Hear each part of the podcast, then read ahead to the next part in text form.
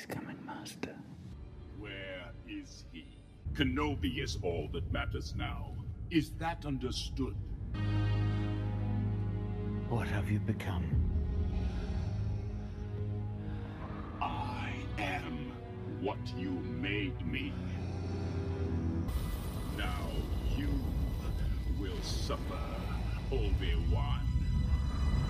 Your pain has just begun. Now, where did you say you're from again? Told. Oh, good people out in Tall. They pay their way, listen to the Empire. Absolutely. We love the Empire. Nice to meet like-minded folk. Nothing wrong with a little order, right? Where are you all coming from? They're moving us around, looking for a Jedi. A Jedi? Out here? I hope we're not in any danger. Is it scary? Having to pretend. Yeah, sometimes. But it's worth it if I can help people. Why do you do this? Risk everything. I joined up when the Empire stood for something. By the time I realized what they really were, it was too late. I made some mistakes. We all did. We all did.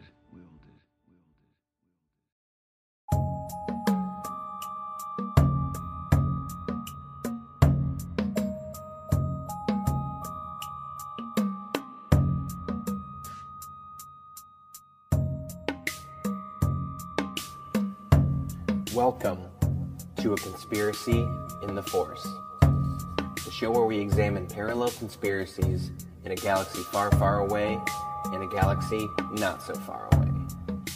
The show is designed as an introduction to modern day conspiracy theories by using Star Wars, one of the most beloved fictional universes, as a point of reference. Let's begin.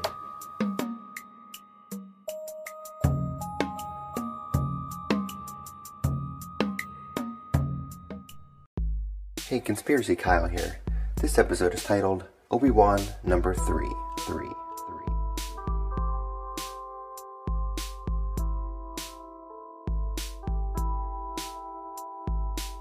This episode will discuss the third episode in the new Obi-Wan Kenobi series.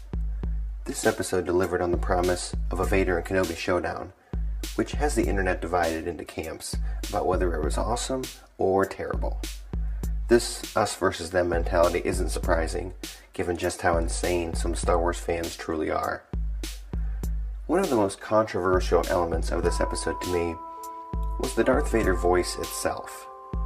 Now, James Earl Jones was given a voice credit in this episode, but something sounded different than just him recording Vader dialogue. The guy is 91 years old, remember? Now, if you look through the ending credits, you will see what really caused the voice that you hear in the episode. There's a special credit given to Respeecher. Now, if you aren't familiar with this app called Respeecher, it's an app that can translate any speech dictated into the voice of an actor, celebrity, you name it. The sky is the limit for this technology. So, obviously, what they did here is use prior clips of James Earl Jones as Vader and created some kind of algorithm to clone his voice and spit out new dialogue that sounds like 1980s era Vader. While this is pretty cool, there's always the future use question about these types of products. We've talked about it before in regards to the Mandalorian and Boba Fett series, where they used the visual recreation of Luke Skywalker, aka Mark Hamill, in his Return of the Jedi era body, and they also did use the Respeecher app for his voice in those episodes as well. You know, you could envision a world in the future in which an entire movie could be made with deceased actors and actresses. Sounds cool, but also sounds creepy. That's a step towards a future AI transhumanistic world where everything is fake and nothing is real. Is real. Is real. Is real. This episode also gives us a real dark look at who Darth Vader really is. He's seen walking through a town and pulling a father out of a window and force choking him to death. While the father's son runs out to try to help, Vader just callously snaps his neck. The brutality in the scene is pretty horrifying, but it's probably on par with the character. Now, I think back to a prior podcast episode I did a while ago called Celebrating Evil, in which I talked about the worship around characters like Vader in horror slashers like Freddy Krueger, Michael Myers, and Jason Voorhees. All of these characters are brutal killers, but they all have cool action figures targeted towards kids. This episode shows a side of Vader that should give us all pause about the inherent cool factor we superimpose on him. He's an agent of evil, a truly despicable soul. But that being said, he's not beyond redemption. Redemption. Redemption. redemption.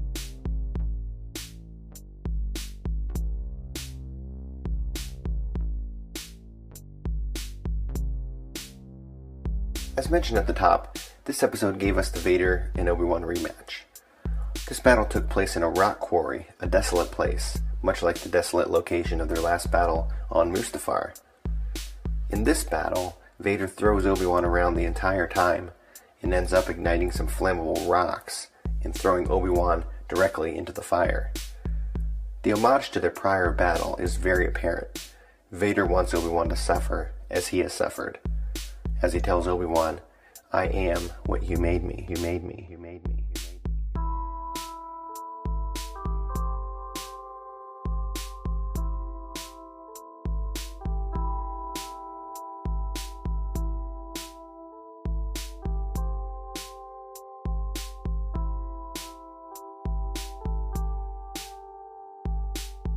This moment is probably the start of Obi-Wan's future feelings about Vader, about how he is twisted and evil, and more machine than man.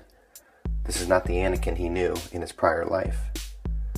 This defeat at the hands of Vader goes to show that mistakes or bad decisions made in the past can have consequences many years into the future. Obi-Wan's failure to stop Anakin's fall to the dark side continues to plague him. Even more so now, knowing that Anakin survived and is in continual pain and torment on a daily basis. And now that pain is being manifest outwardly towards him, towards him, towards him.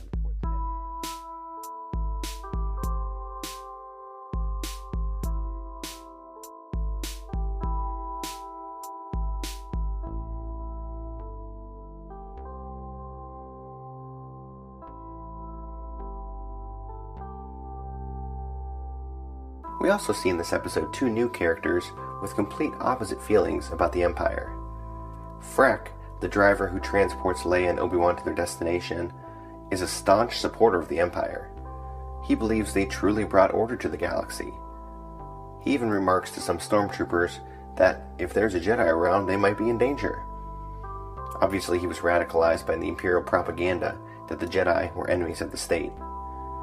In episode 1 of the series, we heard a relative of Bail Organa telling him that the Empire is really starting to line people's pockets and making them rich. This is an obvious ploy to get people in line. We then meet the character Tala, an Imperial officer, who's working from the inside of the Empire to help people. She helps Obi-Wan and Leia escape, and she also gives her reasoning for doing so. She states that she joined the Empire when they stood for something good, but then she saw what they really were a totalitarian regime. And it brings up a good question. When was the Empire truly standing for something good? I would argue that it never stood for something good, but maybe virtue signaled that it was right at the start. Start. Start. Start. Now, the dichotomy between the characters of Freck and Tala is very present in today's world. Freck symbolizes those who have gone along with the propaganda of governments and media to believe that everything they hear is true without diving deeper into what the truth really is. These type of people play the blue team versus red team, or vice versa, and they allow themselves to be polarized against groups of people that do not follow the program, like the Jedi or unvaccinated people, or heck, even Christians like myself that do not play along with the inversion of societal ideals. And then on the other hand, you see Tala, someone working on the inside, someone who discerned right away that something was not right and did something about it. You can equate her to whistleblowers who risk everything to help others and get the word out about what is really going on, going on, going on. I am interested to see where the series goes from here. My prediction about this episode was a little off. I had predicted that based on the trajectory of the hero's journey, Obi-Wan would atone with the Father, aka Qui-Gon Jinn, by communing in the Force. But that didn't happen. He did try to commune, but it didn't happen. Although, you know, in a roundabout way, you could say that Obi-Wan did have to atone with Darth Vader, as the name Vader itself is the Dutch word for father. And Vader truly did make him pay in tone. So I'll take half credit here. So if we consider the meeting with Vader as a proxy for atonement with the Father, the next stage in the hero's journey is called apotheosis, elevation to a divine rank or state of being. Now I think this stage will align with the communication with Qui-Gon, as Obi-Wan will become more attuned with the Force, as I believe his Force abilities were muted due to his desire to stay hidden over the past 10 years. He will now almost have to unlearn what he has learned, to quote Yoda, and relearn to use the Force, also to come to terms with the past and to gain an internal peace. This will allow him to focus on his future mission and possibly have another rematch with Vader, where I predict he will be victorious, which would then finish off the last part of stage 2 of the hero's journey initiation phase, called the ultimate boon, boon, boon.